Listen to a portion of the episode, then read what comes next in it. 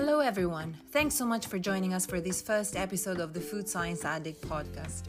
In this podcast, we aim at discovering food science topics for those who already know what food science is and also for those of you who are not sure about it. Listen to us while we unravel the mystery and wonders of food science from ingredients functionalities to novel technologies to novel foods and much more.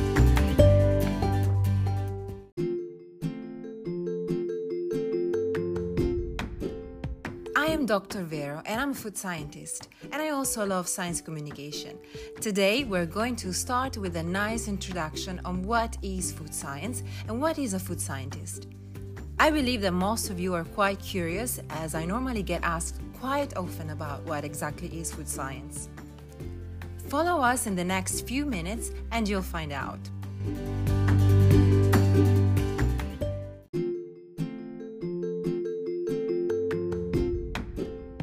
As a guest, today we have Kerani Kirakos, who is a young professional in the food industry, and she will help us with the conversation. Hello, everyone. This is the first episode of this Food Science Addict podcast, and I cannot be happier about it. Today, we kickstart with a topic I am asked about several times in my private conversations, many of them.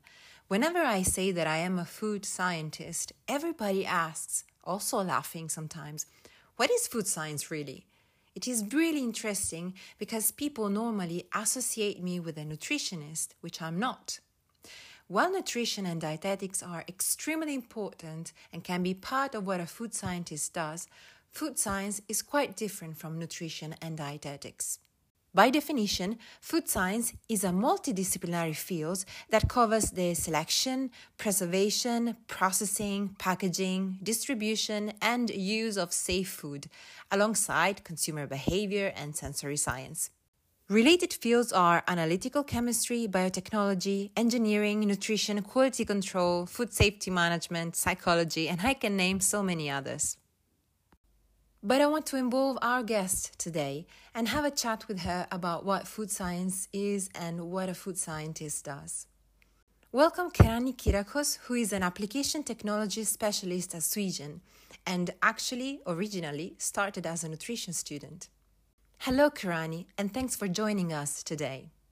Hey, Veronica, I'm really excited to be here and thank you for having me on this first episode. So, I'm really excited to share what I do and uh, what it means to work in food science to you guys.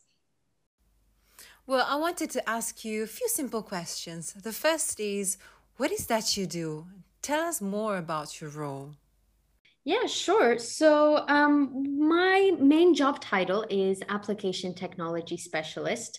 And an application technology specialist, when we work in applications in the food science industry, it means that um, I have a portfolio of products from the company I work in, and I use them to apply them to um, other market products. So you would have a company who would come to us and says they want to reformulate a certain product with one of our ingredients, and I help them do that. So in my case, I work in a company called Sweegen, and we specialize in uh, sweetness taste solutions.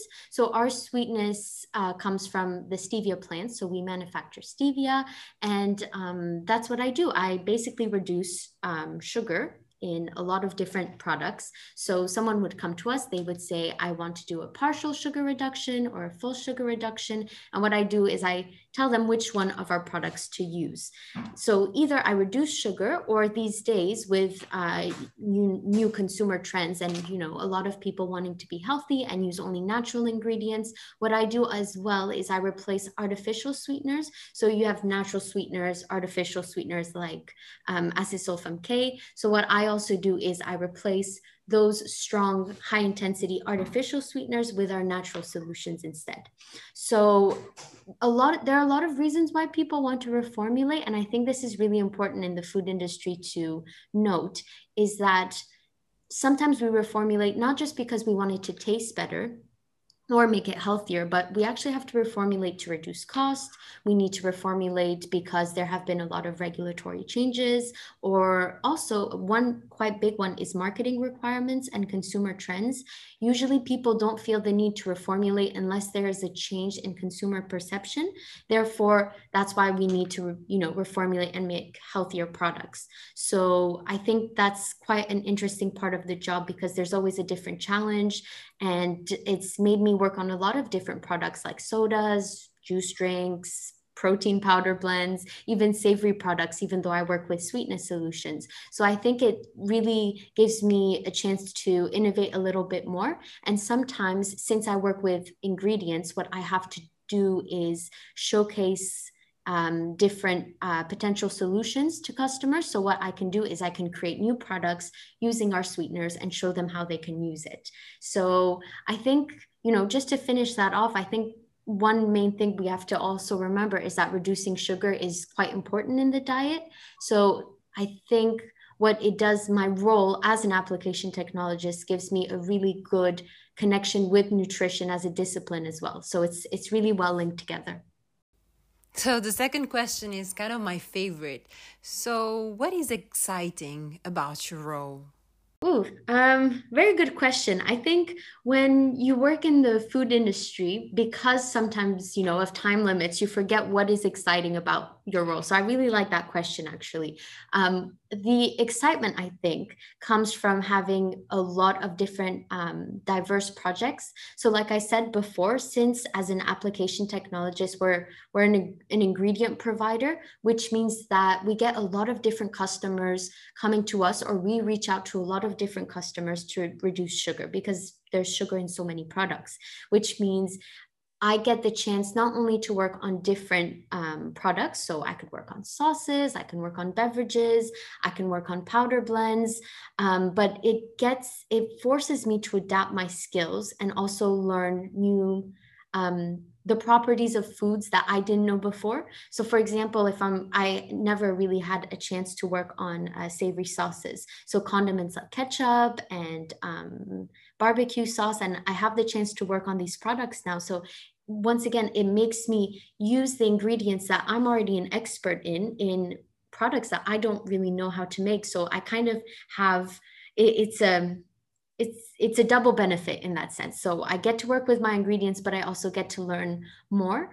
And you know if i think about it as well if i worked in a company that only did soups and and sauces i would become a, you know an expert in this. Whereas now i'm actually kind of growing my expertise in a lot of different products, which I think when you start in the food industry, it's really important to use those first two, three years to try and work with a bit of everything in order to then know what you'd like to do. So I think, you know, that's a really exciting part of my role is that I'm always trying something different. And um, yeah, it keeps you on your toes. It's really great.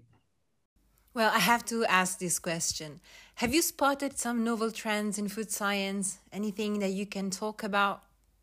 Um, one novel trend I would say, although I'm not, you know, specifically involved with it in my um, job at the moment, but one major trend I've really realized was uh, plant-based meat analogs. So, you know, you have a lot of companies who are trying to replicate um, meat alternatives. So they're they're replicating chicken they're replicating uh, replicating beef and bacon and all kinds of you know um, traditional um, meat that we use for our cooking. So i think as a food scientist i would say that it's really really cool. And I don't think that this kind of trend is going to disappear anytime soon because what happens is you have vegan and vegetarian diets that are uh, becoming more and more frequent that people want to look for those alternatives. But then there is that um, the a part of me that's also saying actually this kind of trend it's going to keep growing but we also have to look at the more nutritional aspect of it. You know we, we're replicating really realistic um, meat alternatives. You know, when you look at their sensory characteristics, they they're savory, they're fatty. So we've we've done a really good job at replicating these meat analogs, and I think, you know, I think from an innovation perspective, it's really great. Although from a nutrition perspective, you know, we have there's been a lot of studies that actually say that maybe those kind of meat alternatives are not able to give you the best nutritional profile as even vegetables would. So once again, I think every trend you see, you always really have to look into it and tell yourself, this is a trend, but does that mean it's actually really healthy for you? You know? So a, a part of me, once again, is very torn. As a food scientist, I find it really extraordinary that we can do so much. But at the same time, it's about not giving false marketing in a product where you advertise it, you know, all nice and green and saying it's healthy because it's not meat but at the same time are you getting all the necessary nutrients from it you know? So another really really cool i you know kind of area that we can explore um, and i'd be really interested to do so myself you know in the future. I think um, it's one trend that's not going away and uh, we just need to understand a little bit more about it and innovate further, not only to develop something that looks like meat, but also will give the same nutritional benefits as a meat product. So, yeah, a lot of work to be done there, but I still think it has a lot of uh, potential and it's, it's definitely a trend that's here to stay. Well, thanks so much, Kerani, for joining this conversation on what is food science and what does food scientists do.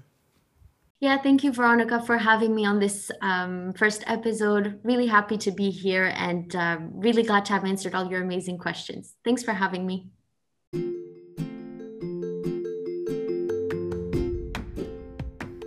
Well, hopefully now you know a little bit more about food science and what a food scientist is. And if you're deciding on your next step in terms of university or your career, this might have helped you a little bit with your choice.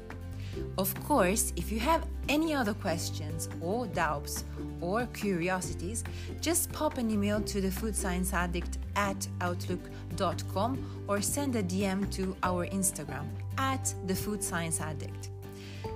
Thanks so much for joining us today. Keep listening to our next episodes.